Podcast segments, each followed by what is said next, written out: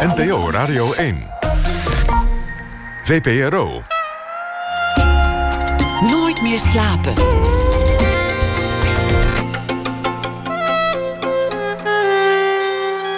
Met Liesbeth Staats. Goedenacht en welkom bij Nooit meer slapen. Straks na half twee hoort u deel 3 van onze podcast Rewind. Iedere aflevering zoomen we in op een cruciale dag uit de geschiedenis van de dance. Vandaag gaat het over de Amsterdamse Roxy en de noodlottige dag dat deze legendarische club afbrandde. En komend uur zit naast mij, dus tot een uur of half twee, Gwendoline Mazin. Ze is een topvioliste met een internationale carrière. Begonnen als wonderkind met optredens vanaf haar twaalfde.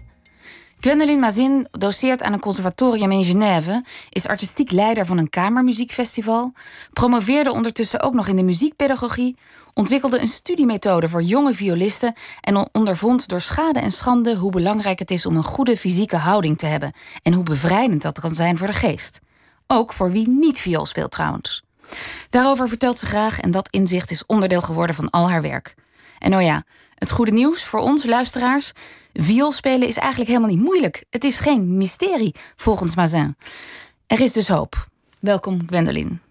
We hebben geluk, begrijp ik, dat we je hebben kunnen strikken voor een interview, want je bent net geland. Precies, ja. Van Schiphol. Ja. En je bent even in Nederland. Hoe lang? Ik ben tot en met uh, zondagmiddag hier. Ja. Oké. Okay. Ik ben net geland en uh, het is mijn lievelingstijd van de dag, dus het komt oh, eigenlijk goed uit. Dat horen we eigenlijk heel, heel zelden. Oh ja, okay. En je koffer staat inderdaad op de gang. Ja. Je bent voor een paar dagen hier, want je gaat optreden, concert geven met je eigen ensemble. Precies. Origin. En uh, ik las dat je zei, ja, mijn eigen strijkersensemble, dat reflecteert ook heel goed mijn eigen leven. Want het is zo internationaal. Ja, dus dat is het, uh, het ene ervan, is dat het internationaal is. Het andere is dat in het kern is het ensemble opgemaakt, een deel gemaakt van, van leerlingen van mij. Zo is het begonnen. Uh, mensen die mij, bij mij in Genève hebben gestudeerd of nog steeds studeren, spelen mee. En het idee is uitgegroeid dat wanneer we op tournee zijn in verschillende landen binnen Europa, andere jong talenten erbij komen of vrienden van mijn eigen leerlingen. Mhm. Of in het geval van hier in Nederland mensen die werden aanbevolen van het conservatorium uh, in Amsterdam en Den Haag. Um, en dan repeteren we uh, dagenlang, wekenlang soms. Uh, voordat we echt dan op stap gaan samen. En het zegt ook iets over jouw eigen leven, want um, je bent weliswaar in Nederland geboren, maar niet lang gebleven. Je hebt een Nederlandse vader, een Hongaarse moeder. En jullie vertrokken naar Zuid-Afrika en zijn later naar Dublin geëmigreerd. Zo is dat. Ja, ik was hier. Uh... En nog een keer, want jij bent ook nog naar Zwitserland toen geëmigreerd. Precies. Ja. ja. Ja. ik was hier geboren in Amsterdam. Um, en op mijn vijfde gingen we naar Kaapstad, naar Zuid-Afrika. Mijn vader is gedeeltelijk naar de Wereldoorlog in Johannesburg opgegroeid. Dus Kaapstad voor hem was niet een helemaal onbekende weg. Voor de familie wel. Dat was heel even wennen. En daar heb ik Engels geleerd. Dat moest wel. Um, maar het leuke ervan om als Nederlandse naar Kaapstad te gaan of naar Zuid-Afrika is dat als je heel jong bent, kun je heel snel door de Afrikaanse taal Engels leren. Afrikaans is um, heel vlak bij Nederlands. Mm -hmm. Dus ik heb tamelijk snel uh, Engels Ja. uh, geleerd. En uh, op mijn tiende zijn we terug via Hongarije naar Europa. Um, en toen in Dublin geland, waar mijn ouders nog steeds wonen en leven daar een vioolschool, uh, nee, een strijkerschool hebben opgebouwd. En ik ben na mijn schooltijd op mijn achttiende naar Zwitserland vertrokken. Sindsdien ook uh, in andere landen geweest en geleefd. Maar ik woon uh, af en op in Zwitserland sinds die tijd. Ja. Dus hoeveel talen spreek je dan? Ik zat net even uit te rekenen. Hongaars neem ik aan? Hongaars, nou ja, alle, alles slecht allereerst. Nou. Geen enkele taal vloeiend. Ik moet altijd nadenken. Um, Hongaars van mijn moeder. Uh, Nederlands van mijn vader heeft me ook echt geleerd. Ik heb uh, Jip Janneke en Suske en Wiske uh, gelezen. Kijk, en, classics. classics. En ken ze bijna uit mijn hoofd. maar ik, hij heeft echt moeite ge gemaakt om, om mij in de Nederlandse taal ook schriftelijk bij te brengen. Um, Afrikaans begrijp ik nog steeds, maar spreek ik nauwelijks. mijn vader spreekt het nog steeds vloeiend. Engels. Ik heb Duits geleerd in Zwitserland. Ja, en wat voor taal geef je les in Genève? Frans, of Duits of Engels. Het hangt van de leerling af wat ze willen. Ja. Uh, Frans is de officiële taal in Genève. Ehm, maar in Zwitserland uh, heerste altijd meestal, ja niet altijd, maar meestal twee talen. Of Frans en Duits Mhm. of Frans en Italiaans. Nou, ik tel al vijf of zes talen. Ja, maar zoals ik zeg, niks vloeiend, jammer genoeg. Nee, oké, maar hoe denkt iemand die zoveel talen spreekt? Welke taal denk je? Nou ja, allereerst niet, hè? Ehm, ah, dat is een hele goede vraag. Ehm, ik moet echt heel vaak naar woorden zoeken, ook in het Engels. Alhoewel Engels waarschijnlijk mijn sterkste taal is. Ja. Omdat ik daar mijn, mijn scholing in heb ja. gemaakt. En nog heel erg veel eh, naar, ne- eh, naar Engels grijp. Omdat als je zoveel onderweg bent... en dan kom je in landen waar je de taal niet praat... dan gaat, gaan mensen heel snel over naar Engels. Maar mijn Engels is dus niet meer goed, of zo goed als het was. Omdat als je heel vaak met mensen praat... eh, waar Engels niet een moedertaal of, of eerste Mhm. taal is... dan begin je zelf ook fouten te maken. Dus je bent nu eigenlijk de hele tijd aan het vertalen in je hoofd. Ik ben nu, omdat ik nu net ben geland en ik was nog niet in de Albert Heijn, ik heb nog niet gesproken met vrienden, ik was nog niet op de telefoon. Ik ben nu aan het zoeken. Ik probeer nu eh, geen Duits in plaats van Nederlands te praten. Ik hoor al in mijn eigen stem dat ik moeilijkheden heb met het ui. Ehm, Ik vind dat het heel goed gaat. Ja, goed. Nou, goed. En eh, die, die internationale familie van jou was ook een hele, of is ook een hele muzikale familie. Je groeide op in een gezin waar een kind dat de viool ambieert, nou ja, niet beter geboren kan worden. Ja. Want je beide ouders speelden viool. Beide zijn violisten en alt-violisten. Ehm, ik ben vierde generatie eh, muzikant. Dus ehm, van de kant van mijn moeder, zij is alt-violist en violiste. Haar moeder was pianist, haar moeder was pianiste. Ehm, en ik ben eigenlijk begonnen toen ik tien jaar oud was met piano. Ehm, Hoe oud was je toen? Drie. Drie? Ja. ja. Omdat ik Ontzettend jong. ja, ja, ja. Ja, het- in die tijd was het zeker erg jong. Het is nu vandaag de dag weer mode om heel erg jong daarmee te starten. Maar Nou, niet in elk gezin, kan ik je ja, dat vertellen. is oké. Daar heb je zeker gelijk. Ehm, Maar, ja, maar was, er, was er echt een soort lessituatie? Of liep jij langs de piano en speelde Boerder het ligt een vis in het water? Of ging je echt zitten en werd je onderwezen? een beetje van beide. Ik herinner me dat ik mijn, mijn grootmoeder wou nabootsen. Ik wou echt zo zijn als zij. Ik vond het prachtig om haar te horen spelen. Ik houde van de muziek. En ehm, ik begon met improvisatie en een beetje wat te doen. Ik heb haar houding gezien. Ehm, en ik heb het gewoon nagemaakt. En toen begon ik onderwijs te krijgen van haar en van anderen. Maar ik merkte dat piano niet zo mijn instrument was. Eh, ik kon er niet mee bewegen. Ik eh, zat erbij vast.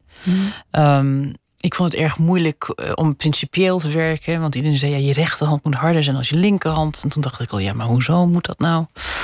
En, Is dat zo'n verschil tussen piano en viool? Is viool veel vrijer? Ehm, waarschijnlijk niet. Ehm, maar met de piano, met piano leer je heel snel. Of tenminste, dat, dat wil zeggen, je kan gaan zitten. En je, je raakt een toon aan, een toets aan en het klinkt. En van dat punt af kan je op zich, als je goed gehoor hebt, eigenlijk al helemaal die hele, ehm, dat hele instantie van muziek leren lezen, overslaan, als je wilt. Op de viool is dat erg veel moeilijker. Je kan wel proberen om zonder muziek te lezen viool te spelen, maar het is allemaal zo ontzettend moeilijk sowieso dat eh, je beter onderweg bent om gelijk alles samen te leren. En dus zijn de principes op zich minder, omdat je zoveel leert tegelijkertijd, dat je niet eens bewust bent van het feit dat je eigenlijk iets naar eh, regels leert. Je- ik heb het eh, eerst later bes- beseft. En wat was dat voor jeugd toen je eenmaal die viool had ontdekt? Switchte van piano naar viool. Ehm, nou, ik speel nog steeds heel graag piano. En ik heb nog steeds hetzelfde probleem dat mijn linkerhand eh, harder speelt dan mijn rechterhand. En dat komt ook een beetje van de viool spelen, want links ben je bezig en rechts is die strijkstok. Ehm, maar het was in die opzicht bevrijdend. Ik kon mijn instrument meenemen. Ehm, en ik hoorde natuurlijk hoe mijn ouders zelf hebben gestudeerd de hele dag, dus ik was er heel erg vlakbij. En ehm, ik vond het altijd heel erg leuk om op te treden. Dat was altijd mijn ding, om, om voor mensen voor te spelen of met mensen samen te spelen. Studeren was minder grappig. Ehm, dat moest ik leren eh, liefhebben. Eh, maar ik geloof dat het voor heel veel kinderen zo, zo is. Ehm, en één keer dat ik op het podium ben gestaan, ik was vijf. En ik was toen een leerling van Koos Wijzenbeek. Ja, dat is een beroemde Nederlandse vioolpedagoge. Precies. Woont trouwens in Hilversum. Oké. Ehm, en ik heb ook bij haar hier geleerd toen, toen we nog hier hebben gewoond. En ik heb er heel erg mooie herinneringen aan. Ehm, en ik weet nog in die tijd dat mijn moeder uh, die idee had om een soort uh, exchange concert te doen tussen Koosjes leerlingen en in Budapest het Listverdens uh, muziekschool. En inderdaad ging de hele klas van Koosje in die tijd was geloof ik Annabeth Web erbij. Dat is iemand die vandaag de dag in het Concertgebouworkest speelt. Uh, Janine Jansen was erbij. Quirine Viersen was erbij, is een celliste. Hele bekende. Um, iedereen ging naar Budapest en heeft daar gespeeld. en hoe oud waren jullie toen? Ik was vijf. Ik weet niet hoe oud de andere. Een eerste uitwisselingsconcert op je vijfde. Ja. ja. En daar is het orkest van Koosje, dat heette Fancy Fiddlers, is daar voor het eerst ontstaan. En um, ik was dat vergeten, maar Kozen niet. En Kozen heeft dat, uh, dat heb ik van een vriendin gehoord, um, heeft dat uh, nog een keer verteld. Ongeveer een jaar geleden toen, toen, of nee, minder dan een jaar geleden, toen het orkest van haar hier in Nederland speelde. Hmm. Dus alles een soort cirkel. Ja. En, en wat, wat ervoer je daar? Wat ervaarde je in Budapest met dat optreden toen je vijf was? Ik herinnerde me wel aan. Ik herinner me aan die hele mooie zaal. En ik herinner me eraan dat ik het ongelooflijk fijn vond om ergens in de stilte uh, uh, um, ja, geluid te maken, um, energie te geven en energie te kunnen opnemen zonder een specifiek energie van één iemand te voelen, maar een soort groep energie. En voor mij is tot en met vandaag de dag hetzelfde. Voor mij is elke optreden echt een soort uitwisseling, uitwisseling van energie. En het geeft me heel erg veel en ik geef dan ook heel erg graag veel. En je bedoelt de energie die terug uit de zaal komt ja. en die jij geeft via je viool? Ja, dat wil zeggen, ik geef niet en ik ontvang niet. Het, is, het gebeurt tegelijkertijd. Mm Dus het is niet zo dat ik op het podium kom en zeg: Oké, nu ga ik hem een, een beetje energie geven. Eh, 1%, dan geven jullie mij 1% terug. Zo loopt dat niet. En soms is het moeilijk. Soms geef ik veel en er komt niks terug. Dat kan mhm. gebeuren. En soms kom ik ergens en ik verwacht er niet veel van. En heb plotseling een volle lading aan enthousiasme. En dat geeft ongelooflijk veel energie aan mij. Maar ik heb dat gemerkt dat uh, in de laatste jaren ben ik heel zelden zenuwachtig als ik op het podium ga. En dat is omdat ik eh, echt overgegaan in mijn hoofd. Ik ben overgegaan in de realisatie dat muziek zoveel groter is als wij mensen. Mhm. Het is echt een gebeurtenis. Het is zo abstract, tegelijk, tegelijkertijd zo emotioneel, dat eigenlijk kan je alleen opengaan daarin. Daar hoef je niet bang voor te zijn. Dus dan zeg je eigenlijk, ja, muziek is zo groot. Wie die uitwisseling doet, ehm, of door wie die uitwisseling plaatsvindt, doet er eigenlijk niet zoveel toe, want muziek is toch groter. Eigenlijk ja. ja. Je, kan altijd, nou, je kan natuurlijk zeggen als publicum, uh, als niet, zie je wel thuis, als, um, als iemand die in de zaal zit en luistert, um, kan je dat. Publiek? Publiek, ja, sorry, ja, dank je.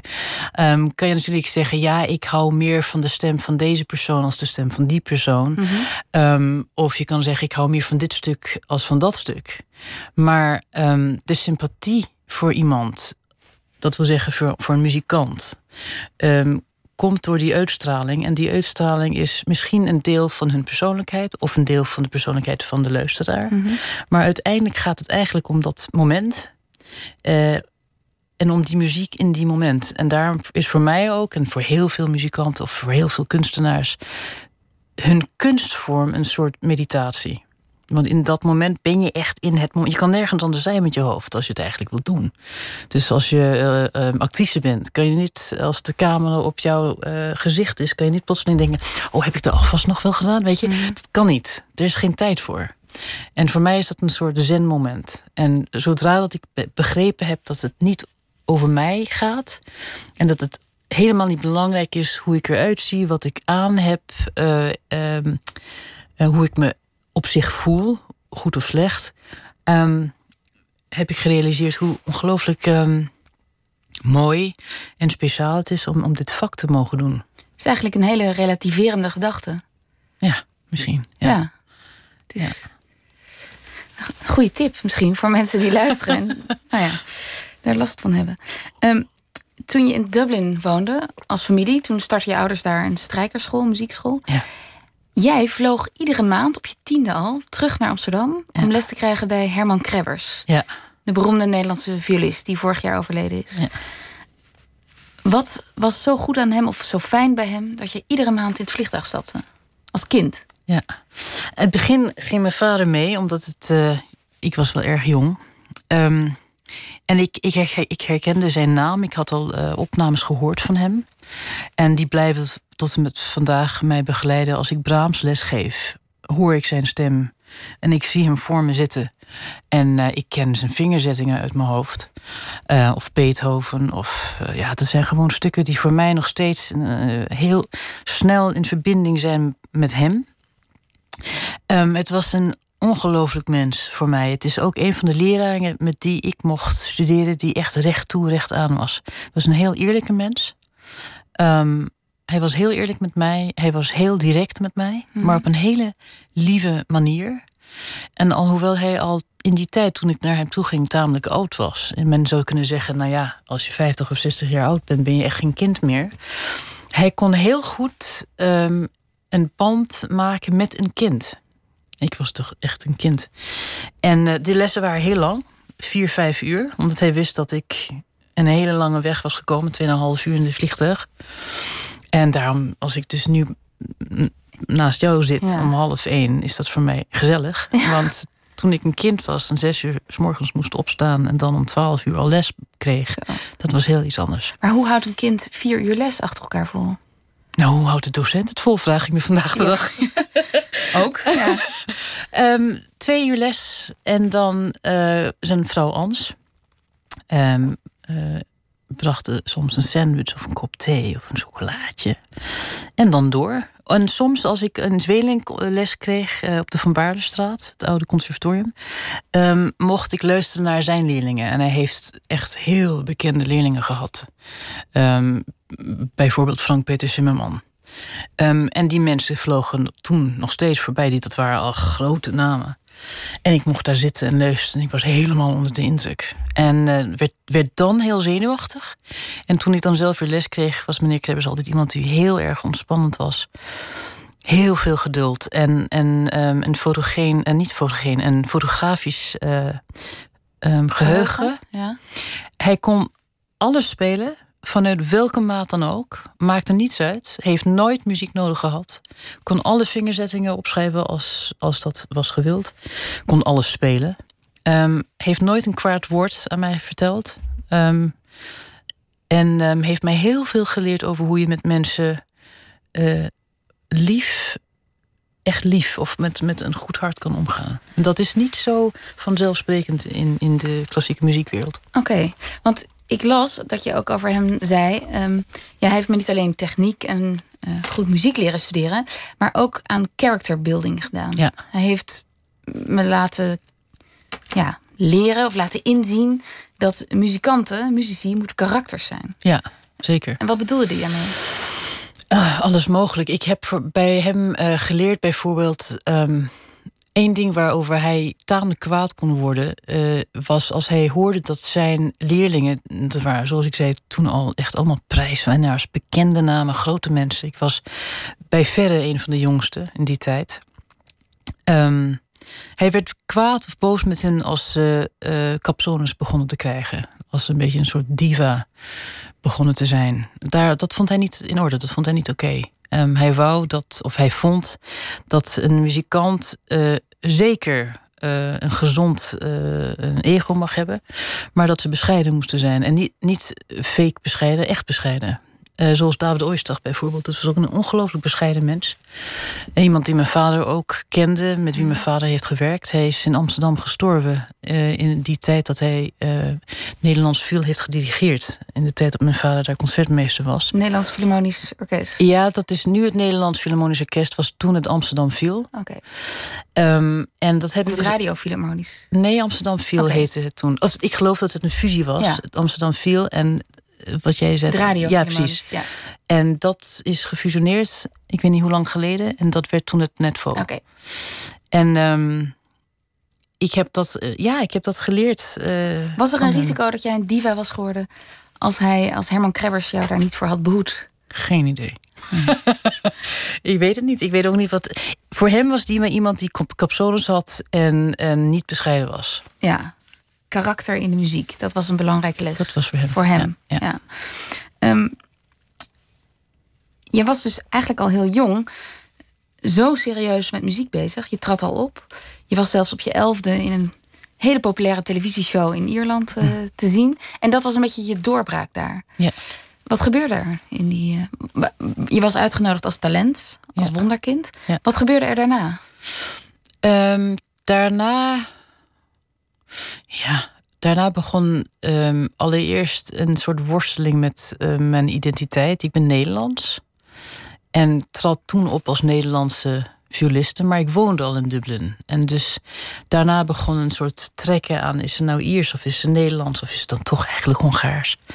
Ehm, en dat eh, was heel lang ook een, een soort. ehm, een strijd in mezelf. Een soort zoeken naar de identiteit. Daarom heet ook een van mijn, of meer, onder meer heet een van mijn eh, albums Origin. Want ik was op zoek naar wat betekent Origin, wat is mijn Origin, waar kom ik vandaan, Ehm, waar ga ik naartoe.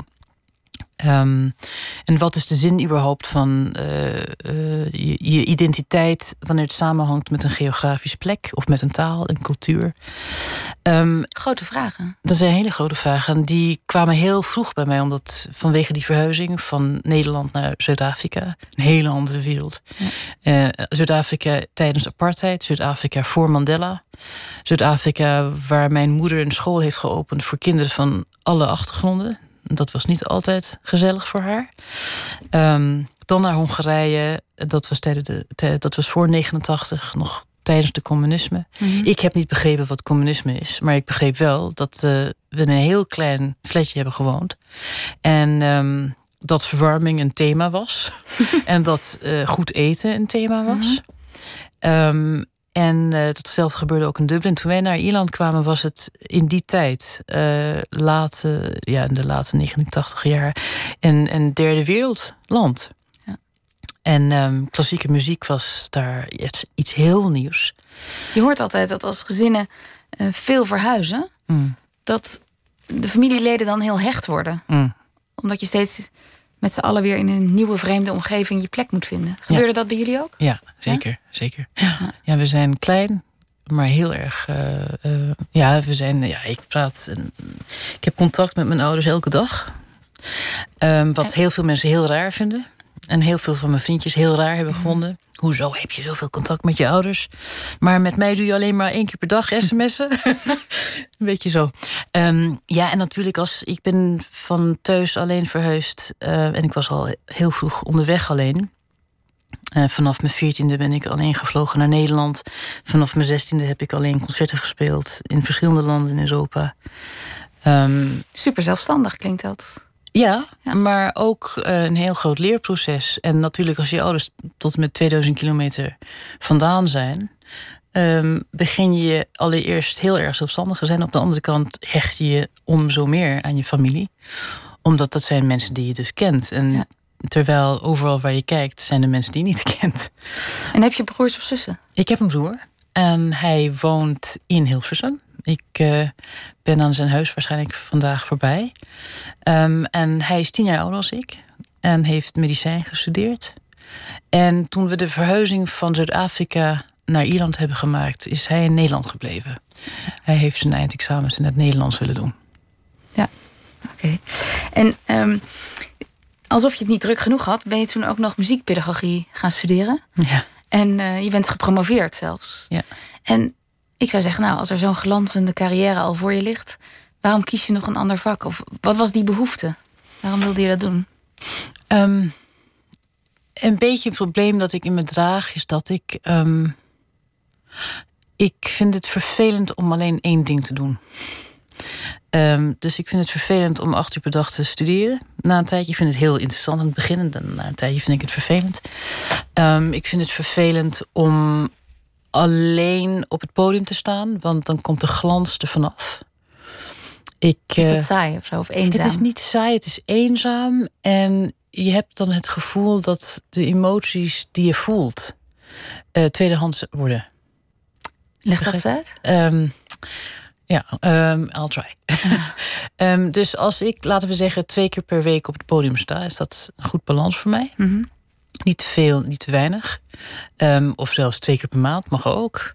Maar ik heb aan het begin van januari bijvoorbeeld iets van 13 concerten gehad in twee weken. Dat was een uitzondering. Maar ik, het was heel erg spannend. Maar ik begon ook te voelen van... oké, dit stuk heb ik deze week al vier keer gespeeld. Um, misschien met verschillende mensen en in verschillende zalen, verschillende landen. Maar ik weet niet of ik die gevoelens die ik nu speel, mm. deze week eigenlijk heb gevoeld. Of, of het eigenlijk een soort namaak gevoel is uit mijn herinnering. Routine. En een soort routine, ja. ja. En dan is het niet meer zo echt. En dan voelt het voor mij niet meer boeiend aan. En daarom ja, en ook omdat mijn ouders les hebben gegeven vanaf een vroeg. Dus ik, ik ben in een school, letterlijk in een muziekschool opgegroeid. Um, en mijn grootmoeder en overgrootmoeder waren beide ook um, leraressen, docenten. Um, was het voor mij heel normaal om, om, om les te geven. Dat begon al heel vroeg. mijn moeder was ziek en uh, heeft me verteld dat ik moest instaan, in gaan stappen. Ik moest lesgeven. En dat is op zich niet zo bijzonder, maar ik was twaalf. dus daar begon het al heel vroeg. En dat is best bijzonder, ja. ja. ja. En um, op je 21ste, was dat voordat je ging studeren of, of daarna? Hoe oud was je toen je ging studeren? Toen ik professioneel, dus dat wil zeggen, toen ik alleen, dus van, ik van school af kwam, was ik 18, ja. Ja. Dat ik alleen nog veel studeerde, ja. En toen, toen je pedagogie erbij ging doen? Ik was klaar met mijn pedagogie met 21. Okay. Toen ik 21 jaar oud was. Nou ja, daar is iets moois uitgekomen, want ja. je hebt een eigen muziekonderwijsmethode geschreven. Mm -hmm. Je was geloof ik de jongste die dat ooit heeft gedaan. De jongste vrouw. De jongste vrouw? Ja. Oh, heel goed. Internationale Vrouwendag. Ja. Of nou, dat is eigenlijk net voorbij. Trouwens, het is alweer uh, 9 maart. Maar goed, we houden het nog even vol. Uh, Michaela's, of Michaela's Music House. Precies. Voor ons ligt een, ja, een soort, bijna een soort prentenboek. Het is vormgegeven met mooie tekeningen. In een ringband. En wat maakt deze vioolmethode nou zo anders dan al die andere studieboeken... die je als kind uh, voor je neus kunt hebben? Um, ik vond het en vind het nog steeds heel belangrijk om muziek boeiend te maken. En ik vind het uh, nog steeds een soort onderdeel van mijn vak dat ik klassieke muziek, um, dat ik mensen benader met mijn vak en niet andersom. Dat ik niet verwacht dat het publiek naar mij toe komt, maar dat ik op mijn publiek uh, toega. Um, en um, ik vond het idee om, om een klein meisje te verzinnen vanwege International Women's Day. Een klein meisje die Mm. viool begint te, le- te leren. Um, en een karakter uh, te beschrijven die door um, gedichten of verhalen um, muziek leert, viool leert. belangrijk omdat ik vind dat kinderen um, eigenlijk bijna alleen met viool spelen of cello spelen, of wat ik al ophouden, als ze het niet meer boeiend vinden. En Mhm. meestal vinden ze het niet niet meer boeiend als hun uh, um, imagination niet wordt. Um, De fantasie. fantasie. Niet Aha. wordt meegenomen. Dus fantasie is voor jou een, een instrument Mhm. uh, om het kind te bereiken, om het kind Precies. mee te trekken in de vioolstudie. Ja. In elk hoofdstuk is een deeltje voor de kinderen geschreven, met, met karakteren uit een fantasiewereld. Uh, met aapjes en veetjes en wat weet ik, noem maar op. Ja. En dat wordt dan uh, analoog technisch beschreven voor de leraar die dat boek leest, of voor de Ja. ouder die dat boek leest, um, die met het kind uh, les, uh, studeert, um, beschreven. Ja, en jij zegt ook geen zin hebben om te studeren, dat is niet erg, dat hoort erbij. Die worsteling, jezelf tegenkomen. Dat, ja, het hoort er jammer genoeg bij. Het begint gewoon heel erg vroeg bij kinderen. Ja. dat zijn ze misschien niet gewend, maar als je dat kan positief ondersteunen, komt het goed. En wat voor, en wat voor oplossing geef je voor dat probleem? Nou, dan moet je mijn boek, lezen. Ja, maar, maar, vertel het nu toch maar even. Want, uh... Ja, um, verschillende dingen. Um, bijvoorbeeld kinderen die geen zin hebben om gewoon te studeren. Kan je zeggen, oké, okay, heb je zin om uh, op concert te spelen? De meeste kinderen zeggen bijna allemaal ja. Dus in een jonge, een jonge leeftijd hebben de weinigste kinderen, um, hoe noem je dat in Nederland, um, stage fright. Als je bang bent voor op het podium te gaan. Ja, podiumvrees. Podiumvrees. Hebben de weinigste. Ja. Um, en als je daar dus kan zeggen, bijvoorbeeld, het gebeurt ook met Michele, dat je gewoon al die, die um, teddybeers en um, poppetjes op een stoel zet in de kamer. En je zegt, oké, dit is nou jouw publiek. Want voor een kind zijn zulke teddybeers levendig. Dat is niet een teddybeer, dat is een levendig Dus je laat ze oefenen met, met teddybeer. Ja, die kijken en die luisteren mee. En die hebben misschien zelfs commentaar om te maken. En dat maakt het helemaal uh, anders voor hen. Straks praten we verder. Dan praat ik verder met Gwendoline Mazin. En dan hoort u ook onze podcast Rewind over de geschiedenis van de dance. Dat en meer straks na het nieuws. Radio 1. Het nieuws van alle kanten.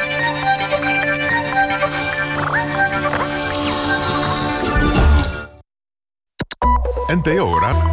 1 uur, Levi van Eck met het NOS-journaal. De Amerikaanse acteur Jussie Smollett is aangeklaagd voor 16 misdrijven. Dat schrijven Amerikaanse media op basis van rechtbankdocumenten. Hij wordt verdacht van het in scène zetten van een racistische, homofobe aanval op hem eind januari. Smollett, bekend van de serie Empire, werd een paar weken later na zijn aangifte zelf opgepakt in verband met de zaak. De politie vermoedde dat hij twee mannen had betaald om hem aan te vallen...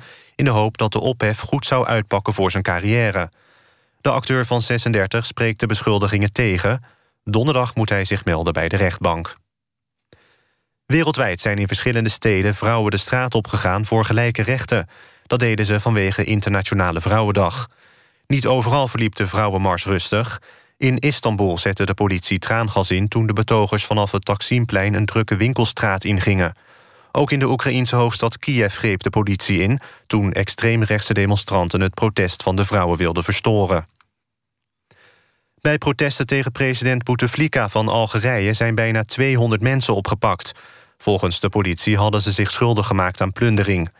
Tienduizenden Algerijnen gingen de straat op in de hoofdstad Algiers... om het aftreden te eisen van Bouteflika. Het was de grootste betoging in Algiers van de laatste 28 jaar. Ook in andere grote steden waren er protesten. Lau Schoeter, die door het tv-programma Noodorp Indianendorp uitgroeide tot cultheld, is overleden. Hij en zijn vrouw Tini kregen landelijke bekendheid dankzij de documentaire serie op SBS 6. Daarin was onder meer te zien hoe Lau met veel gescheld zijn kerstboom probeert op te tuigen. Het fragment is bijna 6 miljoen keer bekeken op YouTube. Lau Schoeter was 79 jaar. Het weer, het is bewolkt en regenachtig. De temperatuur ligt vannacht rond de 7 graden. Komende ochtend trekt de regen weg... maar in de loop van de middag neemt de kans op buien... en zware windstoten weer toe. Het wordt dan een graad of 11. Dit was het NOS Journaal. NPO Radio 1. VPRO. Nooit meer slapen.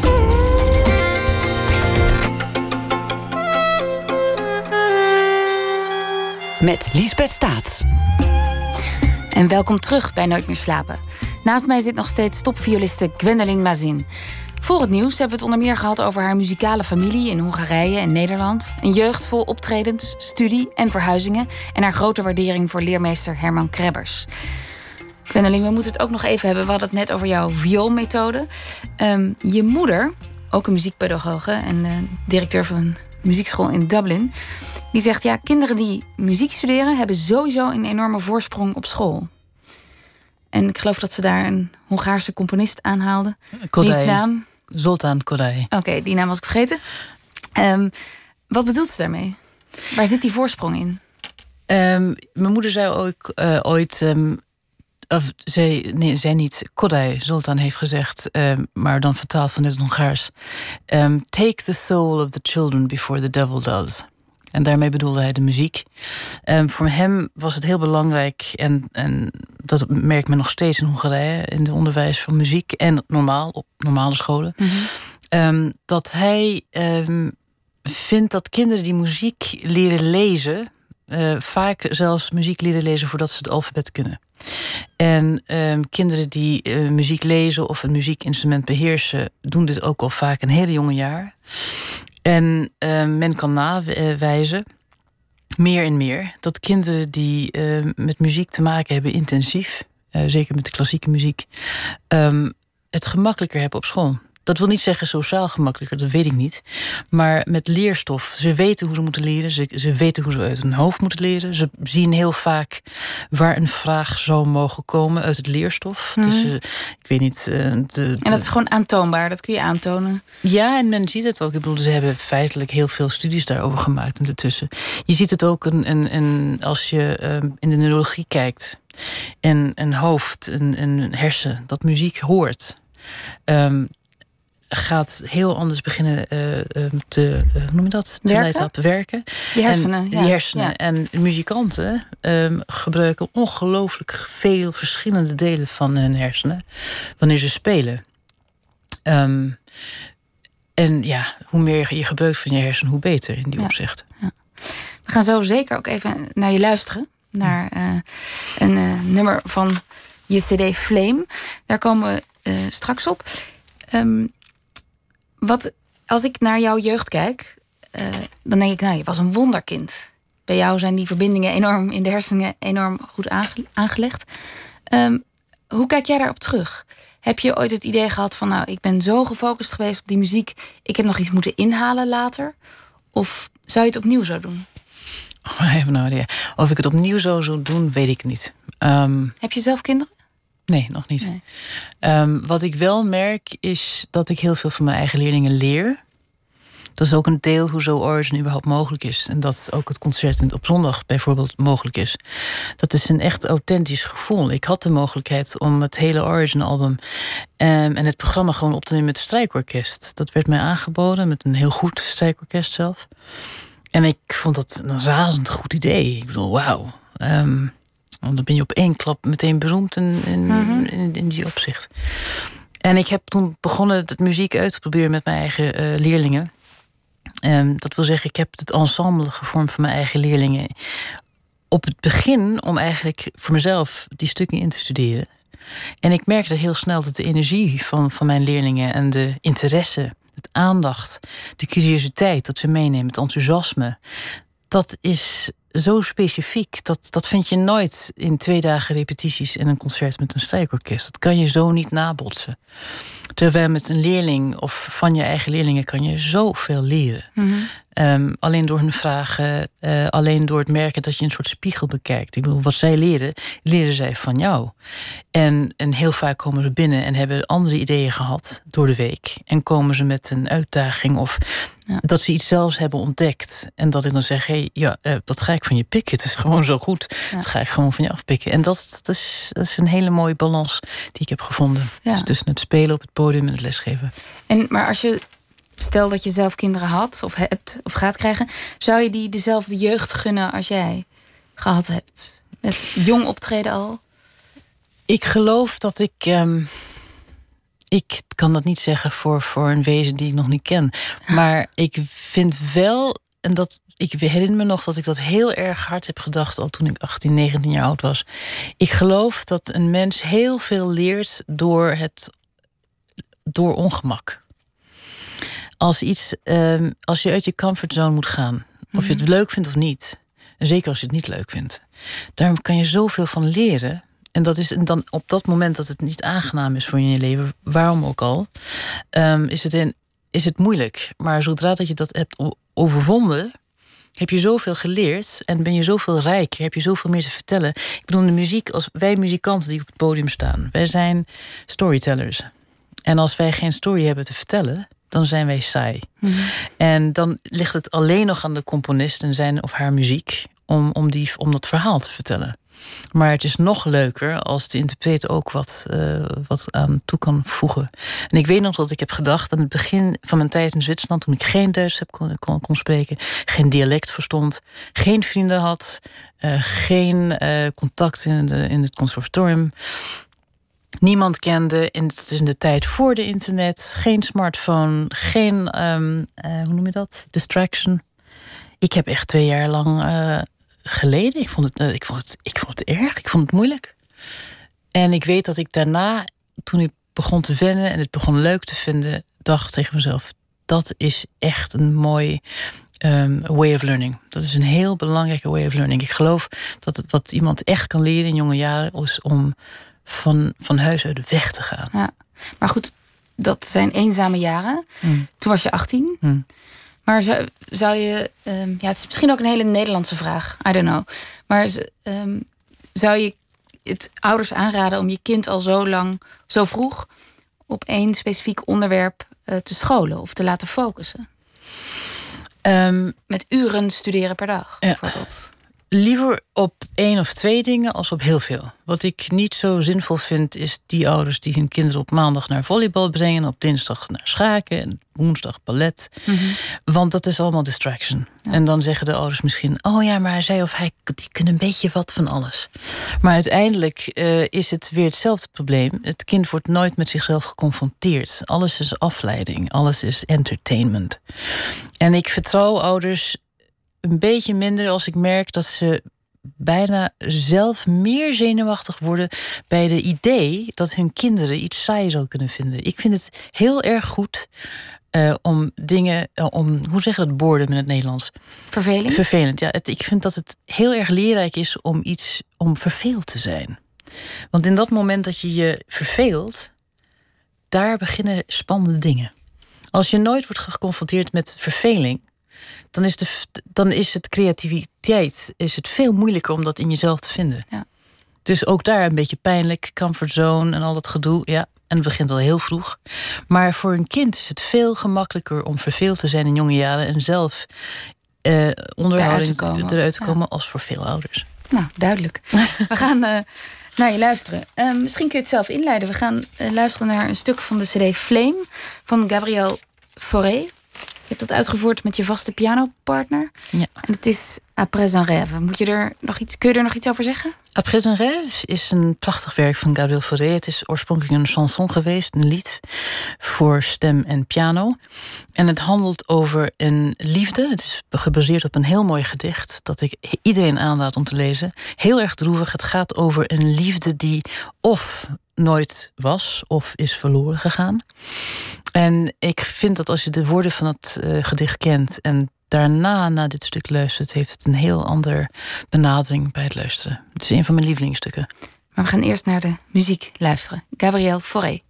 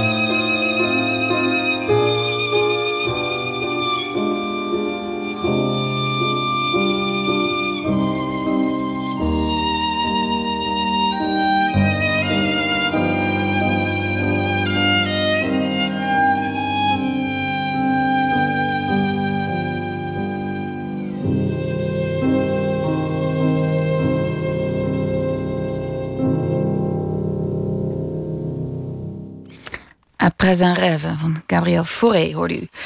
Um, Gwendolyn, en Gwendolyn was de violist die u hoorde. En ze zit naast me. Um, je zei net, ja, het is heel goed voor kinderen en voor muziek, muzikanten en eigenlijk voor iedereen om iets te overwinnen in je leven. Nou, dat heb jij aan de lijve ondervonden, want het thema houding, fysieke houding, is heel groot in je werk. En dat, ja, dat heb je een beetje door schade en schande ervaren. Um, ik heb een TED-talk van je gezien waarin je daarover vertelt. En dat was een soort life-changing moment. Je werd op een ochtend wakker. En wat gebeurde er toen? Ik werd op een ochtend wakker nadat ik de avond ervoor um, op tijd naar bed ben gegaan. Op tijd voor mij betekent twee uur s morgens.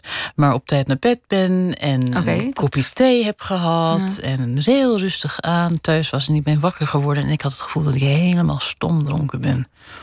Toen je opstond of ja. toen je wilde opstaan? Ja.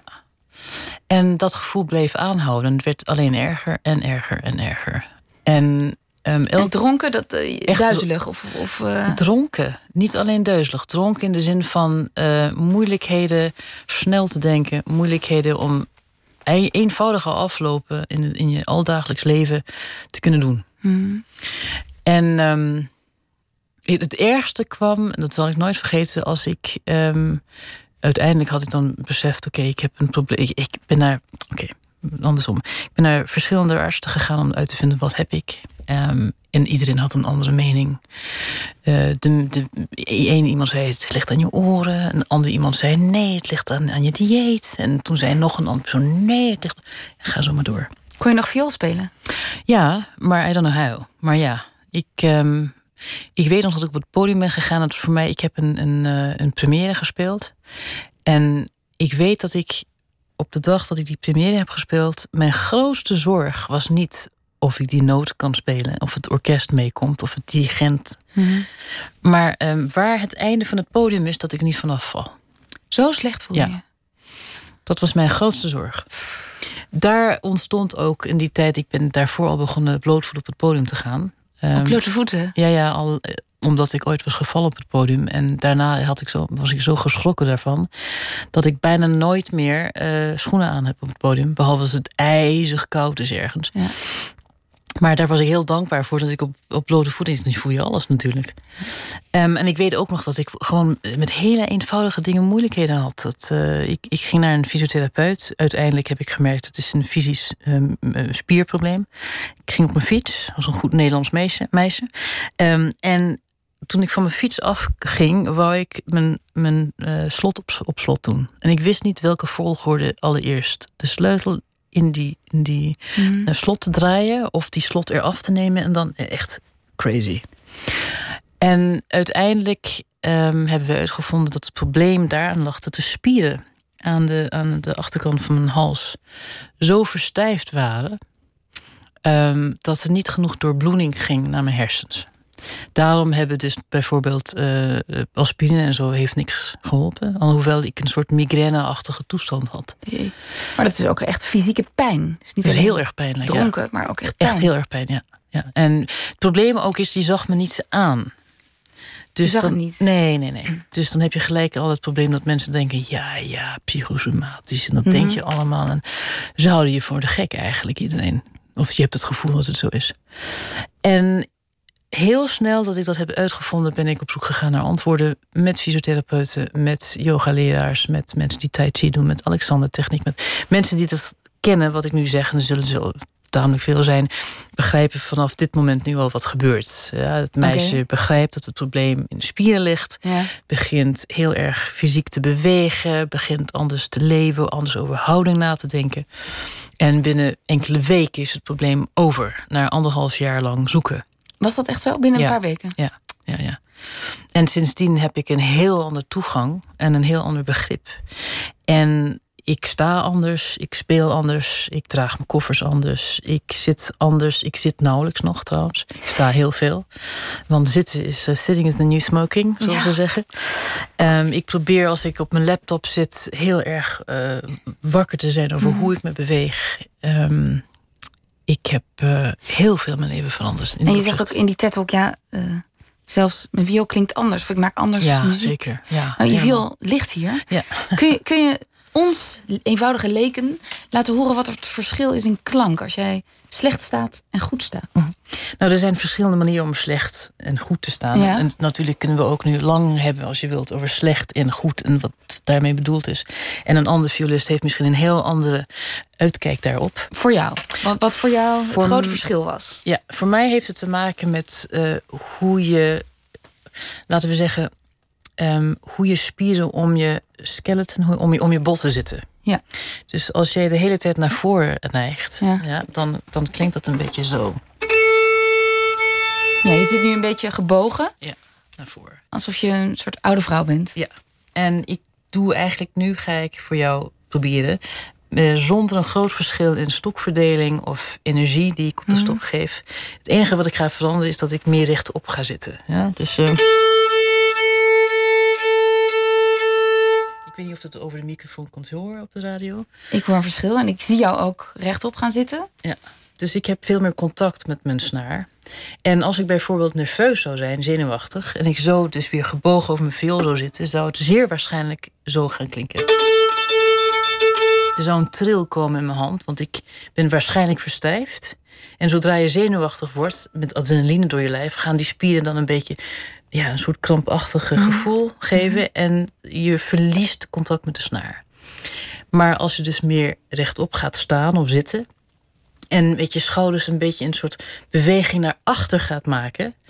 En ja, het is een beetje, ik- het is een beetje te lang om, om uit te leggen op de radio. Maar een, een soort ander gevoel. is Dat je echt begint in je, in je lijf te zitten. In plaats van eh, altijd naar voren gebogen. Altijd een beetje in die ehm, survival modus. Hè? Mhm. Want als je bang bent, ik weet niet of je dat, dat weet je zeker, maar als je bang bent, dan heeft de mens de neiging om eh, klaar te staan in een heel oud oerinstinct van fight or flight. Dat wil zeggen, oké, Aanvallen of vluchten. precies. Ja. En de, Je de lijf gaat- uitge- ja. je, je wordt verstijfd, je, je maakt je klein, je bent bereid om of heel stil te staan, dat de dinosaurier je niet ontdekt, of heel hard weg te lopen. En daarvoor heb je ook heel veel energie nodig. Dus mm, heel erg stijf. Mhm. En dat gebeurt heel vaak met, met muzikanten die akoestieke instrumenten spelen. Maar als je dat een beetje laat gaan, dus je gaat echt in je lijf zitten, dan is het heel waarschijnlijk dat je dat, dat tril dat niet meer kan nabotsen. Dat gebeurt gewoon niet meer.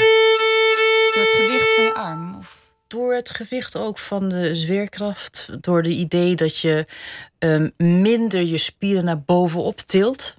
En je, je meer eigenlijk met je normale houding, dus dat wil zeggen anatomisch correcte houding, in, in die opzicht laat gaan. Maar jammer genoeg, en ik weet niet ehm, hoe we ver we zijn in Nederland. Maar ik kan je wel vertellen dat in heel veel landen in Europa waar ik les heb gegeven tot en met nu wordt de studie van anatomie of van houding of van spieren of zelfs wat je eet, hoe je leeft, hoe je slaapt, meditatie, ademtechniek, al die dingen. Ook niet op de conservatoria. Nee, misschien in Nederland is het anders zoals ik zeg, maar ik kan je vertellen uit mijn eigen ervaring, no way. Want wat je net liet zien, ja, dat lijkt me bijna evident. Van dat een violist niet zo moet zitten. Met zijn neus eh, richting de knieën. Maar rechtop. En, eh, Mhm. Maar dat heb jij nooit geleerd in je eigen opleiding. Mijn ouders eh, ze geloven daar zeer aan. En er zijn zeker al heel lang docenten en ook violisten. Als je David Oistrakh bijvoorbeeld bekijkt, zijn houding is fantastisch. Dat is zo relaxed. Die man speelt Sibelius op en neer live en zweet er nauwelijks bij. Ehm, dus natuurlijk zijn er heel veel mensen die, die een lopend bewijs zijn daarvoor dat het heel goed, heel mooi kan lukken. Maar ehm, als we eerlijk mogen zijn, dan in die momenten dat bekende kunstenaars een zogenaamde sabbatical nemen, en Ja. een jaartje of vijf, verdwijnen van het podium. Dat heeft meestal niet te maken met het feit dat ze kinderen gaan hebben of dat ze een, zond, een wereldreis gaan maken. Dit heeft te maken met het feit dat ze niet verder kunnen spelen. Geblokkeerd zijn. Ze zijn geblokkeerd, ze hebben operaties nodig. ehm, ze hebben, ja, ik ken er tientallen van, ja zeker. En jij, jij zegt ook, ja, een, een gezonde fysieke houding bevrijdt uiteindelijk ook je geest. Zeker, helemaal. Ja, en dat is ook mijn persoonlijke ervaring. Eh, daarom ben ik ook zo Wat dankbaar. gebeurde er? Nou ja, als jij, als jij dus zoals ik op het podium gaat en je hebt een wereldpremière te geven, de zaal zit vol. En het gebeurt in Amerika, je bent heel ver weg, je bent heel alleen, je hebt een migraine toestand en jouw grootste eh, probleem is eh, simpele afhandelingen, weet je, van hotel naar repetitiekamer. Oké, niet omvallen. Wanneer dat jouw realiteit wordt, dan is het vioolspelen een soort uh, cadeau. Ja. En het op het podium mogen te staan, cadeau. Het feit dat je alweer op het podium mag staan, is een cadeau. En dat hele zenuwachtig zijn, dat het hele drama. Men, hoe, hoe zie ik eruit? Wat gaan mensen van mij vinden? Het valt allemaal weg. En ook voor niet-violisten, zeg je? Want het valt voor iedereen weg, geloof ik. Ik geloof, dat, het klinkt een beetje sloom, maar ik geloof dat mensen die het niet zo gemakkelijk hebben gehad in het leven, meestal het leven veel meer waarderen als mensen die tamelijk gemakkelijk door het leven gaan. Dat is mhm. tenminste mijn ervaring. Ja. Dus als je, als je de pijn letterlijk gevoeld hebt, kun je later daarna meer van de vrijheid genieten. Zeker dat. En je hebt ook veel meer ehm, begrip voor mensen die pijn hebben. Ik geloof het grootste probleem is dat bijvoorbeeld jij mag mij nu zeggen uh, dat je nagelpijn doet. Ja? Mm. Bijvoorbeeld. En ik mm. kijk je nagel aan en ik zie niks. Nee. Maar jij zegt dat je pijn hebt op je nagel. Dan heb ik twee mogelijkheden. Ik kan of zeggen: Ach, kom meid, doe niet zo. Ja, stel je niet zo aan. Of je kan je ernst nemen mm. en ervan uitgaan dat jij niet liegt. En dat je het niet zegt omdat je aandacht wil hebben, maar je hebt pijn. Mm. Het kan ook niet pijn zijn, het kan ook gewoon een, een zorg zijn. Ja, ja. En dat zijn dus die dingen die belangrijk zijn, vind ik zeker als pedagoog. Als pedagoog, ja. Dus, daar, dus houding is bij jou key in jouw uh, onderwijs. Ja. ja, ja. Um, je woont uh, in Genève, zei ik al. Um, je zei ja, die Zwitsers die moet ik wel een beetje opvoeden qua klassieke muziek. Wat is er aan de hand in dat land? um, nou ja, vanwege houding. Ik bedoel, houding is niet alleen hoe je staat. Houding is ook een attitude. Houding is hoe je met mensen omgaat. En houding is ook wat je begrijpt van de cultuur. Van je eigen geschiedenis. Of van de geschiedenis van een land. Van een continent. Um, ik kom dus uit Nederland, waar een groot begrip is voor klassieke muziek. Ik speel vaak in bijvoorbeeld Duitsland, waar iedereen Beethoven kent, of in Oostenrijk, waar iedereen Mozart en zijn Mozart-kugeltje ook kent. Um, en ik woon heel veel in Zwitserland, waar klassieke muziek niet zo'n groot deel van het cultuurgeschiedenis is. Waar de bekendste componisten uh, eh, 20e eeuw waren, dat wil zeggen Honegger en Frank Martin. En waar dat hele toegang aan de klassieke muziek. Die traditie hebben die traditie hebben ze niet. Dus wat ze in Hongarije boten vol hebben, schepen vol. En in Duitsland? En in Duitsland bijvoorbeeld, hebben ze dus in Zwitserland niet. En daar is het dus ook een soort ehm, missie van mij geworden om mensen een, een verstand en een zin in klassieke muziek over te brengen. En lukt dat een beetje?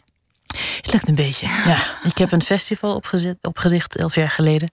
En daar kan ik dus nu zeggen dat we echt volle zalen mogen spelen. Oh, cool. En voor iemand die in Zwitserland woont, Nederlandse en Hongaarse roots heeft, een Ierse geschiedenis, een Afrikaanse geschiedenis, voel je je nog een beetje Nederlands eigenlijk? Zeker. Ja? Het eerste wat ik meestal doe als ik hier aankom, is naar het Albert Heijn te gaan. En, uh, en uh, dingen te eten. Ik moet een hagelslag kopen. Gelijk echt, op een boterham. Ja, echt helemaal. Bijna cliché dingen. Ja, ja, jammer genoeg, maar ja. ja. maar wat, wat biedt Nederland voor een, een violist uh, dat al die andere landen niet bieden? Niet biedt? Heel veel. Uh, wat ik zo mooi vind aan Nederland is dat, hoewel we een heel klein landje zijn hier, er zijn zoveel Nederlanders. En er zijn, er zijn zoveel mogelijkheden om optredens te geven. Ik ken nauwelijks een land die zo klein is, die zoveel vriendenkringen heeft voor muziek mhm. of voor de kunst. Waar in het kleinste dorp kunst uh, serieus wordt genomen. Dat wil niet zeggen zonder humor, maar gewoon serieus. Waar um, kunstenaars ernst worden genomen. Misschien niet altijd genoeg betaald. Qua subsidies en altijd. Dat nee, dat is bezuinigd in dit ja, land. Ja, dat weet ik. Ja, ja, dat weet ik. Maar toch, als je wilt en als je doordrijft en als je ideeën hebt, mag je en kan je hier heel, een, een heel mooi leven als muzikant zeker voeren. Kom je nog een keer terug, denk je? Wie weet, misschien. Oké. Ehm, je gaat met het ensemble in Nederland spelen. Waar is je concert? We spelen in Keuk op zondag om 11 uur. Het is een matinee. En het, het is Origin in een, Nederlandse versie. Dat wil zeggen, er zijn vier Nederlandse toptalenten. Nee, vijf. Vijf Nederlandse toptalenten in het ensemble. De rest zijn mensen die in Nederland hebben gestudeerd. Bijvoorbeeld bij Nobuko Imai aan het Amsterdam Conservatorium, onze violist. Alt-violist, sorry. En... Um, zijn er nog kaarten? Dat weet ik niet eens. Misschien. Nou, dan moeten mensen maar googlen. ja. Dankjewel, Gwendolyn, dat je hier was. En uh, wilde vertellen over het belang van de goede houding, de kracht van muziek en jouw internationale leven eigenlijk. Dankjewel.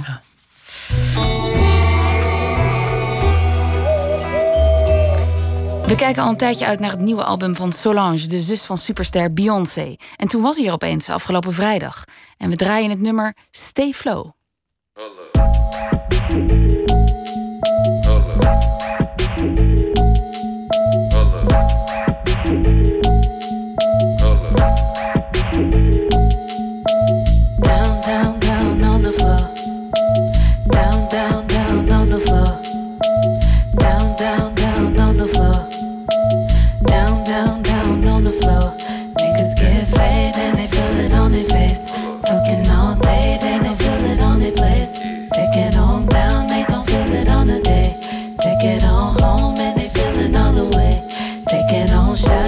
feel it on their face.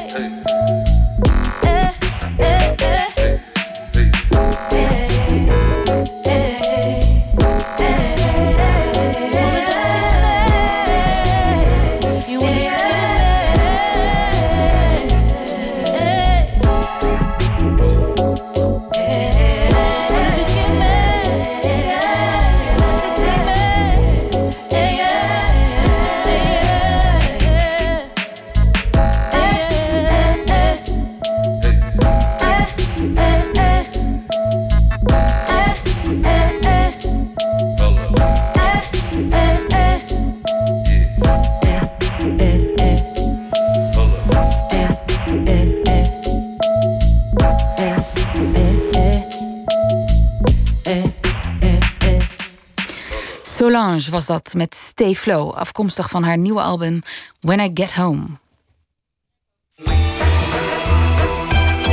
Nooit meer slapen. In de podcast Rewind zoomen we in op een cruciale dag uit de geschiedenis van de Nederlandse dance. Deze week het derde deel over Club Roxy. Om precies te zijn over de dag dat Peter Giele, de oprichter, begraven werd. En het lijkt nog steeds een vredespeling van het lot. Op die dag brandde de Roxy ook nog eens helemaal uit. Mensen die bloemen gooiden, die vlammenwerpers die zo gigantisch hoog gingen met nog een zwarte rook erboven. Al die vlammen en de hitte langs die Amstel, mensen waren echt aan het wegrennen. Vuur dat laaide zo hoog op en Peter even door de hitte in zijn kist overeind kwam bij zijn ogen opende. Naakt dansen als je er zin in had en de meest bizarre acts met de mooiste drag queens. Dat beleefde hij in de club waar Nederland eind jaren 80 kennis mee maakte, de Roxy. Hier beleefde hij het totale gevoel van vrijheid dat house met zich meebracht. Als je binnenkwam tenminste, want zelfs de grootste sterren konden aan de deur geweigerd worden. Maar dat maakte de club alleen maar legendarischer. Het is 21 juni 1999. Dit is Rewind, over de dag dat Peter Gielen, een van de oprichters van de Roxy, begraven werd.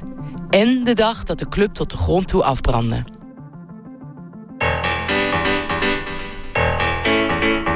Woensdag is Peter Gielen echt overlijden van de Roxy. Woensdagavond was mijn avond, was de hard gay night. Dit is Steve Malenka, een Amerikaan die in Amsterdam beland is en vanaf begin jaren 90 de bekende gayavonden in de Roxy organiseert in woensdag die in de jaren 99 op een woensdagavond kwamen minstens 500 betalende klanten. Het was echt een rage geworden. Iedereen went naar de Roxy toe.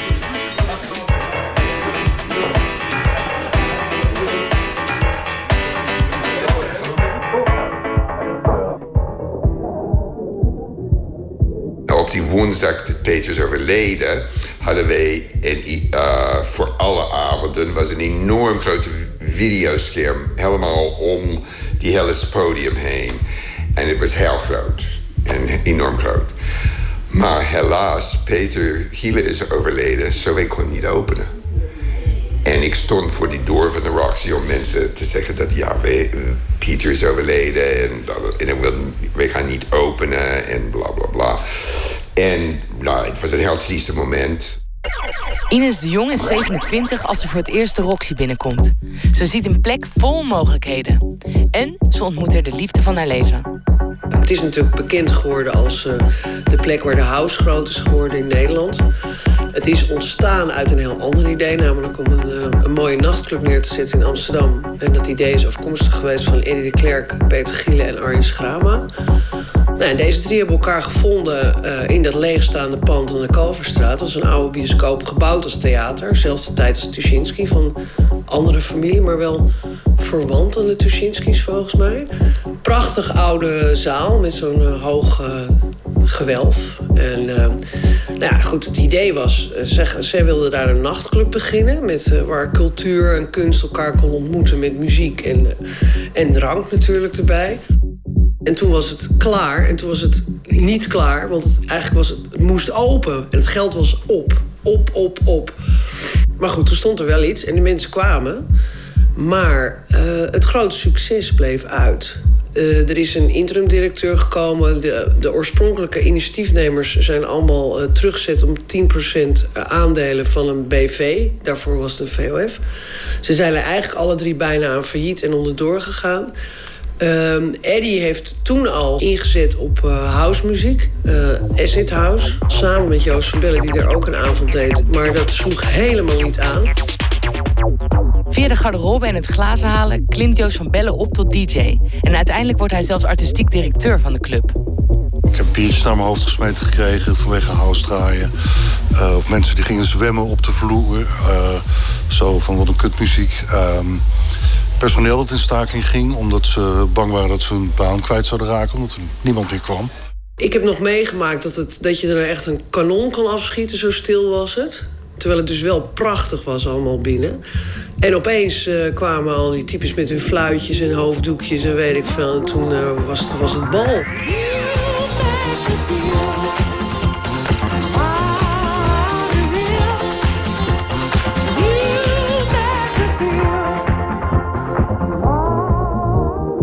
Bedrijfsuitje naar de Efteling slaat de vonk tussen Peter en Ines definitief over. Was behoorlijk onder de indruk van deze man.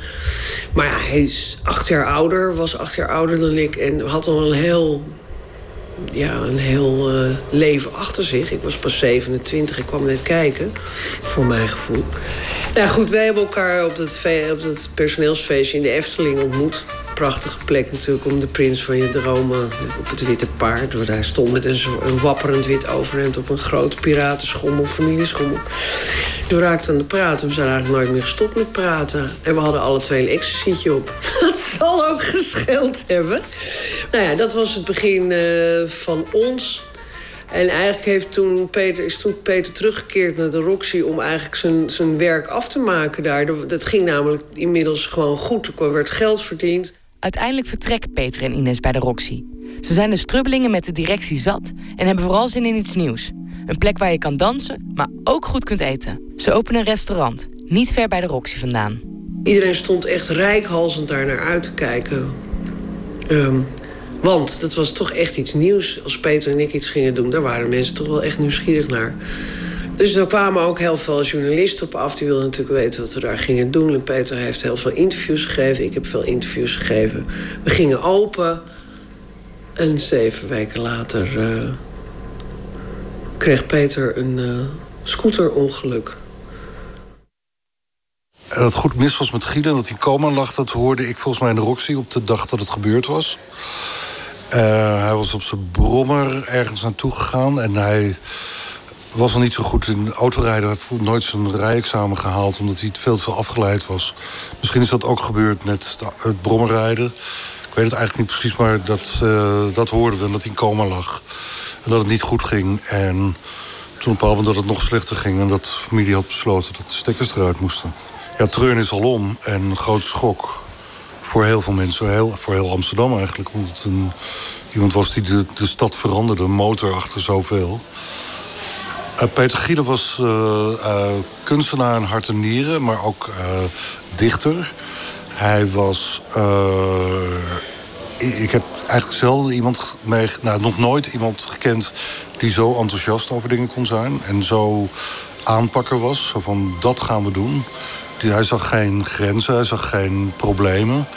En in zijn kielzog had hij daardoor, daardoor heel veel andere kunstenaars en en hij wist ook allerlei mensen uit andere uh, contraien daarbij te halen. Zoals uh, um, modewereld, pers, uh, schrijvers. Noem maar op, de hele, hele creatieve bubs. En, en hij was iemand met, met spieren, een aanpakker, een rouwdouwer... die, die ook van breken hield, van dingen afbreken en opnieuw opbouwen. En lag in zijn kist met een breekijzer. Peter Gielen wordt vijf dagen later begraven, op 21 juni 1999.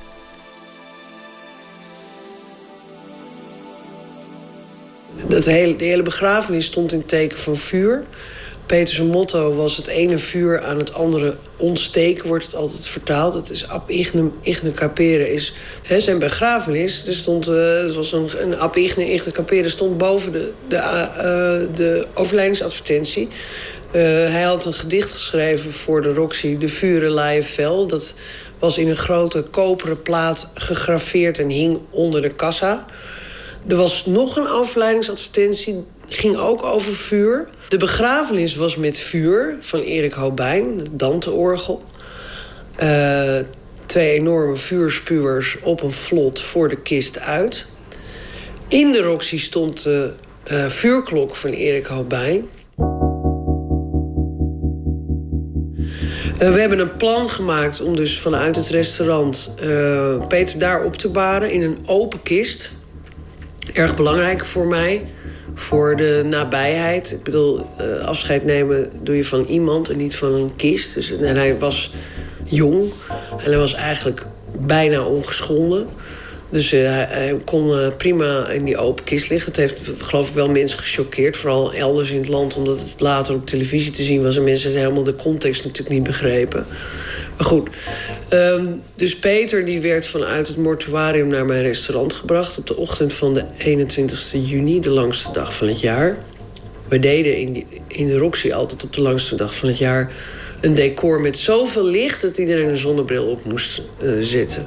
We hadden zelf een kist getimmerd van zogenaamd Gieleplex. Dat is een heel dik multiplex waar Peter bij voorkeur mee bouwde. Omdat hij eigenlijk wel heel veel inzicht had in ruimte... maar nooit zo heel veel zin had om heel ingewikkelde constructies te maken. En hier kan je gewoon heel snel en heel goed mee bouwen. Het is ook heel duur en heel zwaar. Maar goed, die kist was... Uh, paarsblauw. En ik had dan gezorgd voor allemaal nagels, van die stoelnagels. Uh, en dan kon iedereen naar eigen inzicht een nagel op die kist uh, spijkeren... of een, naam erop spijkeren of wat dan ook. Dat kwam eigenlijk voort omdat Peter en ik ooit in de Roxy... een hele wand met duizenden duizenden nagels hadden gespijkerd. En daarin stonden ook onze namen met een hart eromheen. Maar dat ging natuurlijk... Het was, ja, het was een soort hemelgewelf met, met uh, stoelnagels als sterren. Maar goed.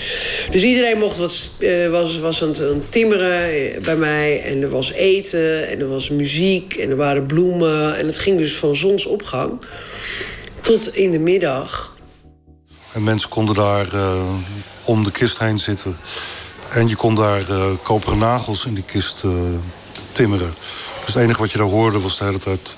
tok, tok, tok, tok, tok, tok, tok, tok. Ik zal het nooit meer vergeten. Dat was wel heel indrukwekkend. En toen was de dag van de begrafenis... werd de kist uit het raam uh, gehezen... zoals het in Amsterdam gaat met verhuizingen... op die rubberboot gelegd. Ehm, en ik zat, Sonja Oudendijk zat naast mij. Sonja Oudendijk was uh, ex-vriendin van Peter, maar uh, was in die loop van de jaren dat Peter en ik samen waren uh, ook zeer goed bevriend met ons beiden. En nou, ik vond het eigenlijk altijd dat hij altijd een soort van tweede vrouw had in Sonja. dus die zat met mij op het schip. En toen ontstak Erik Hobijn zijn Dante-orgel.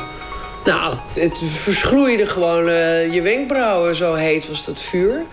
Enorme hoge vlammen, ik geloof wel 10, 12 meter hoog. Ik weet niet, 6 is ook al hoog, maar goed, het was heel hoog. Heel intense hitte. Was er al die vlammen en de hitte langs die Amstel. Mensen waren echt aan het wegrennen. Want het was echt, je voelde die hitte van midden in de Amstel op de zaai. Het zo heet was het. Hè? Nou, ging door naar die um, cemetery, naar die begraafplaats. En dat was ook een, een hysteria, omdat die kast was open. En ze hebben naar daar gebracht. Er waren drie, drie, 400, 500 mensen misschien. Uiteindelijk kwamen we dan om, drie uur, half vier bij Zorgvliet aan. Uh, daar stond een andere kunstenaar, Peter Zegveld, met een, uh, met een kanon. Een theaterkanon. Met om saluutschoten te brengen. Erik Obijn zit er ook nog een tandje bij. Dus er ging nog een keer, uh, werd het Dante-orgel bespeeld. En de, het vuur dat laaide zo hoog op. Dat mensen echt achteruit deinsden. En Peter even door de hitte in zijn kist overeind kwam. Leek te komen en zijn ogen opende.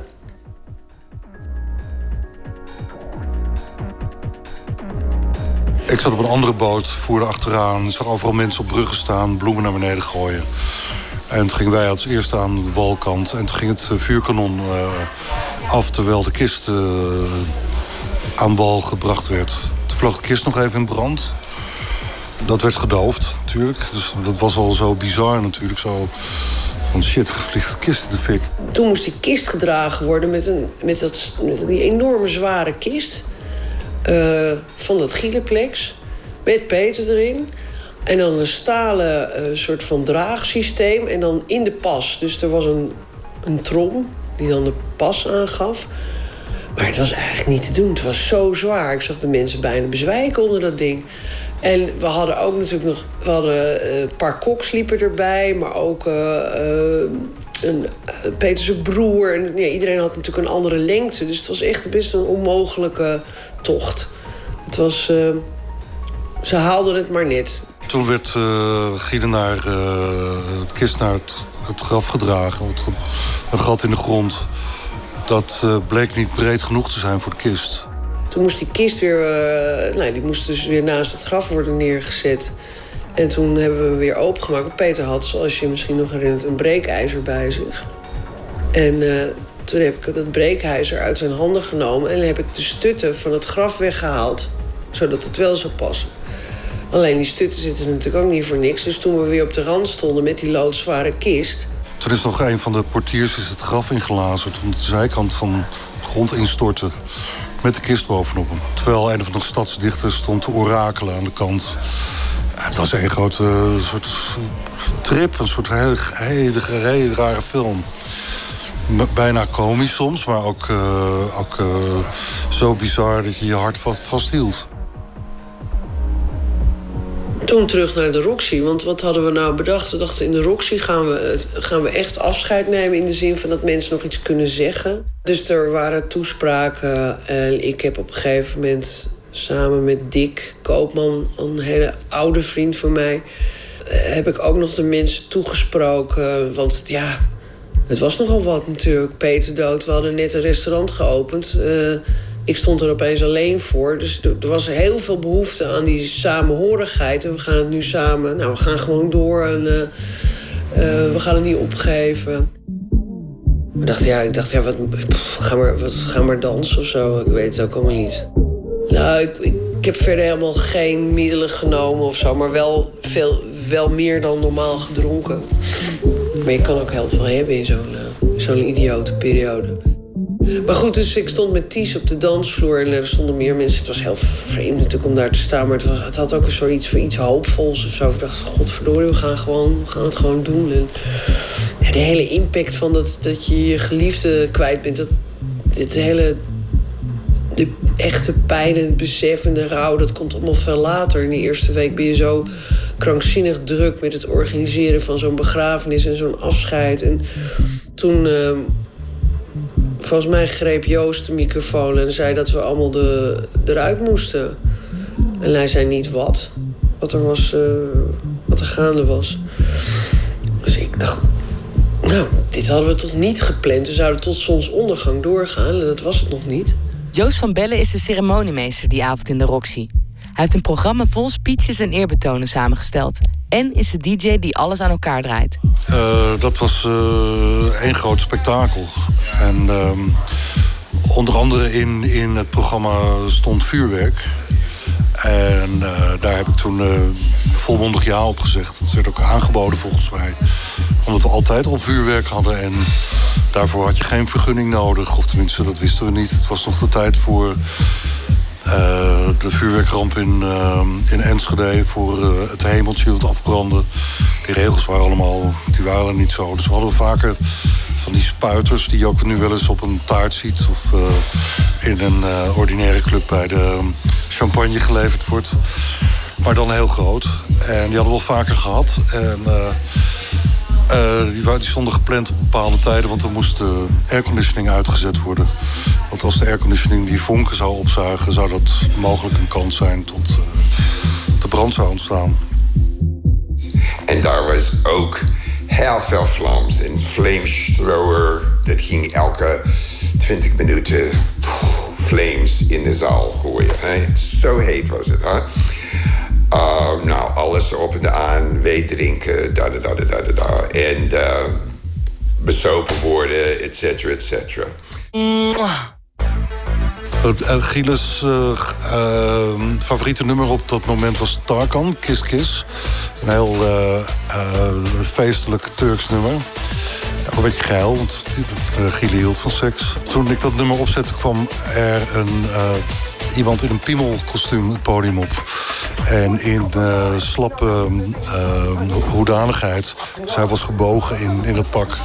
Tijdens dat nummer ging die penis steeds meer omhoog. Tot die piemel dus keihard stond te trillen op het podium. En had serpentinesprays in die, uh, in die eikel van die penis.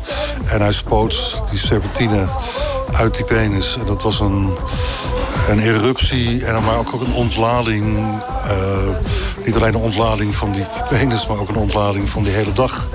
Die zo zwaar was geweest. Opeens was het een soort van.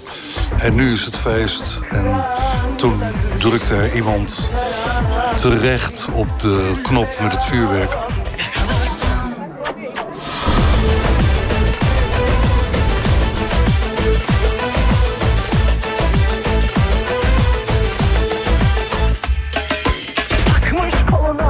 Vaar vuurwerken afging, dat was gewoon een magic moment. En Pieter was door die hele zaal heen. Alleen de airconditioning stond aan. Ik weet dat een van de decorjongens heeft me later verteld dat hij beneden zat en dat hij omhoog keek. Want je kon er zaten allemaal gaten in het plafond. En dat hij daar licht zag, wat, wat daar niet hoorde. En dat hij is gaan kijken. En toen kwam hij op zolder. En dat er gewoon al een heel stuk een lichte laaien stond.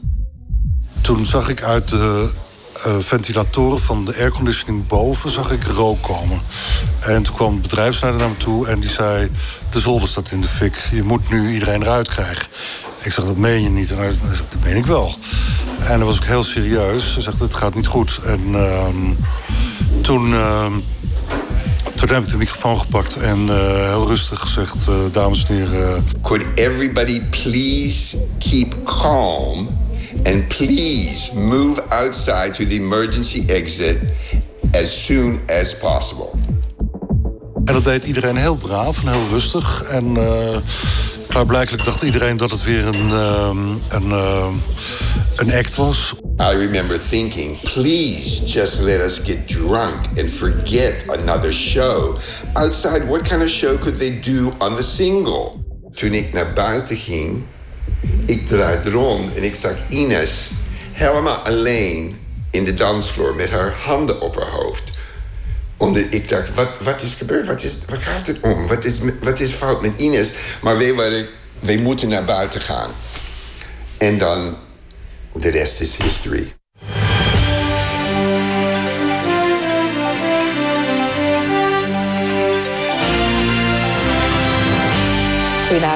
Bizar, absurd, maar vooral symbolisch. Op notabene de dag dat de ontwerper van de Roxy, Peter Giele, ter aarde werd besteld, brandde Nederlands hipste discotheek gisteravond tot de grond toe af. Een ongelukje met vuurwerk. De extravagante begrafenis van Giele kreeg een ongekend heftige en macabere ontknoping. 70 brandweermannen waren uren in de weer om de Vlammenzee te bedwingen. En ik stond daar. Ik dacht, ja, wat nu? Ik neem mijn vrienden mee. En ik heb vanuit daar de hele Roxy zien afbranden. Met, uh, met de vrienden van, uh, van Peter en mij. Veel mensen zijn afgedropen, maar toch een heel groot aantal is blijven staan. Onder andere de jongen in het piemelpak, maar zonder piemelpak. Maar die stond in zijn onderbroek en een hemdje. En uh, mensen van een andere uh, performancegroep die met thee, uh, theemuts op hun hoofd met erin een, uh, een theekan. Met daarin wodka. Die stonden er nog en die gingen maar wodkaatjes mensen de mond gieten. De volgende dag verscheen er ook iets op AT5, geloof ik. Een, een kunstenaar die zei van... ja, dit is natuurlijk het, het mooiste wat er is op de dag van zijn uitvaart brandt het ook nog eens af. Dat is ware kunst. Zo'n lulverhaal erover. En toen dacht ik, godverdomme, maar hoeveel mensen zijn wel niet hun baan kwijt en hun familie kwijt? Iedereen is er redelijk van afgekomen, maar mensen misten natuurlijk wel hun huis, hun plek, hun, hun werk, hun vriendenkring. Dus iedereen eh, moest op zoek. Voor iedereen begon op 22 juni 1999 een, een heel nieuw leven. Ik ben de volgende dag met Erik Houbijn gaan kijken hebben op alle bellen uh, gedrukt van de buren. Het, uh, het buurtpand naast de Rox, tot er iemand openleed. En wij helemaal door zijn gelopen naar het dak. En van daaruit konden we dus de ravage met eigen ogen zien. Alles was natuurlijk naar beneden gekomen. Het hele dak was ingestort. Maar heel opmerkelijk, al Peterse toevoegingen... al die dingen, die waren onaangetast. En uh, ja, voor de rest lag het hele dak op de dansvloer.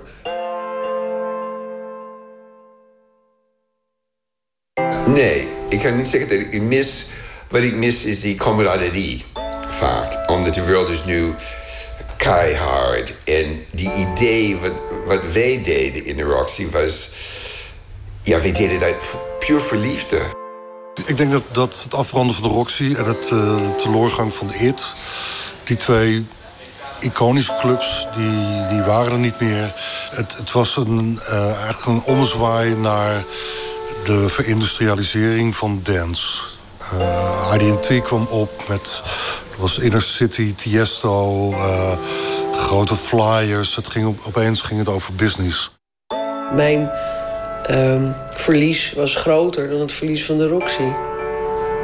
Het, was, um, het uh, heeft gewoon bizarre proporties aangenomen, natuurlijk, dat, door dat einde. Het is een, het is een verhaal, een opera waardig, denk ik.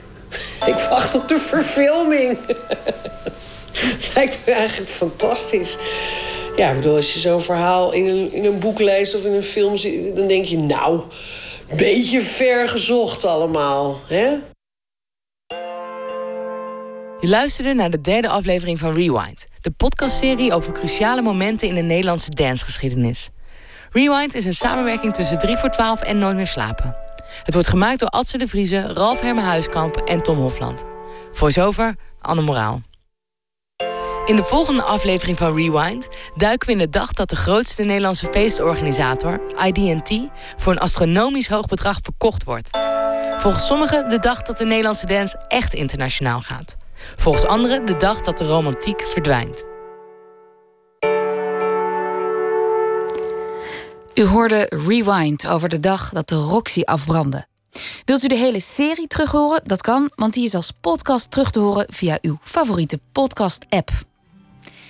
En ik vertel nog iets over maandag, want dan gaat Pieter van der Wielen in gesprek met Peter Buwalda.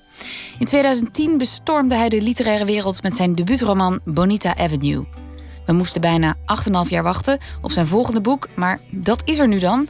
Otmars Zonen ligt in de winkels. Dat en meer maandag. En straks kunt u luisteren naar de Nachtzuster van Omroep Max met Astrid de Jong. Ik wens u een goede nacht.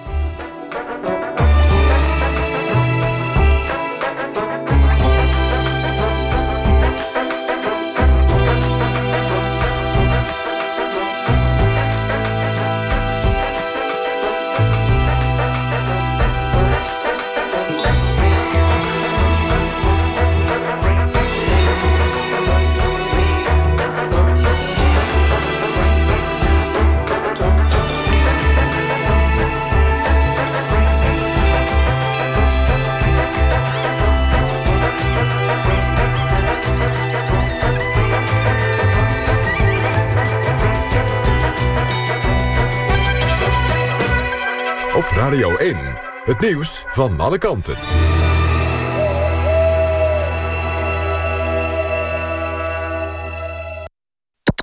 NPO Radio 1.